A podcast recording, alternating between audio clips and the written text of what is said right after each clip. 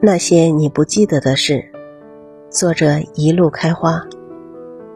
读初中的头两年，我先后换了三个班级，没有一个班主任不说我是问题学生，也没有一个班主任不曾叫我的父母写过保证。我的调皮成了一种不可治愈的病症，三天两夜便会无由发作。班主任说，要是像我这种态度的学生都能考上高中，那他就辞职不干了。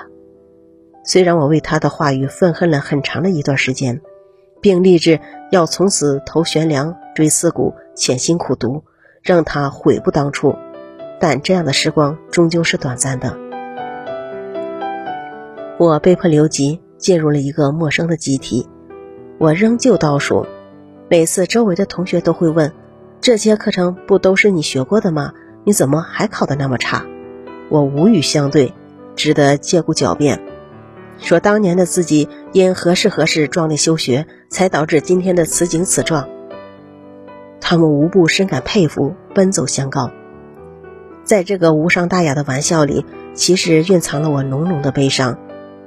我已经开始后悔，已经开始平定一切顽劣的个性，想要为自己的人生做一些有意义的积累。可是我顺着黑暗的道路走得太久，以至于迷路，寻找不到回来的方向。我绝望了，我只能将一切的情感寄托于文学，整日偷看课外书籍，撰写小文，以此打发时光，聊以自慰。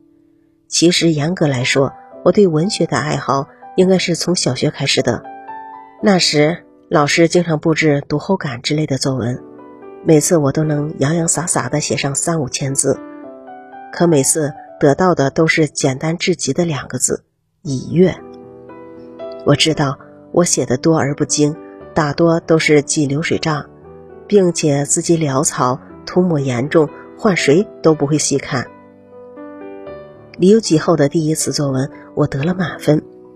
我永远都记得那个让人激动沸腾的午后，那位年过半百的中年男人，竟然将我的作文当堂朗诵，并作为范文细细讲解，甚至还郑重邀请我。简要的说一下当时创作的感受。印象中我说的极短，仅有几句，因为我强烈的感觉到自己已不能再语，那些翻滚交织的热泪早已哽住我的咽喉。初三那一年的短暂时光，一位其貌不扬的中年男人帮我修改过整整四十篇冗长的作文。每次翻开那几个厚厚的本子。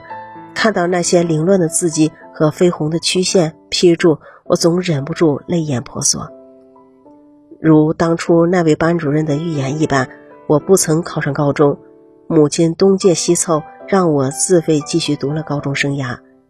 很多年后，我义无反顾地走上了文学的道路，开始日复一日的艰苦创作，为那些青春里彷徨的少年们。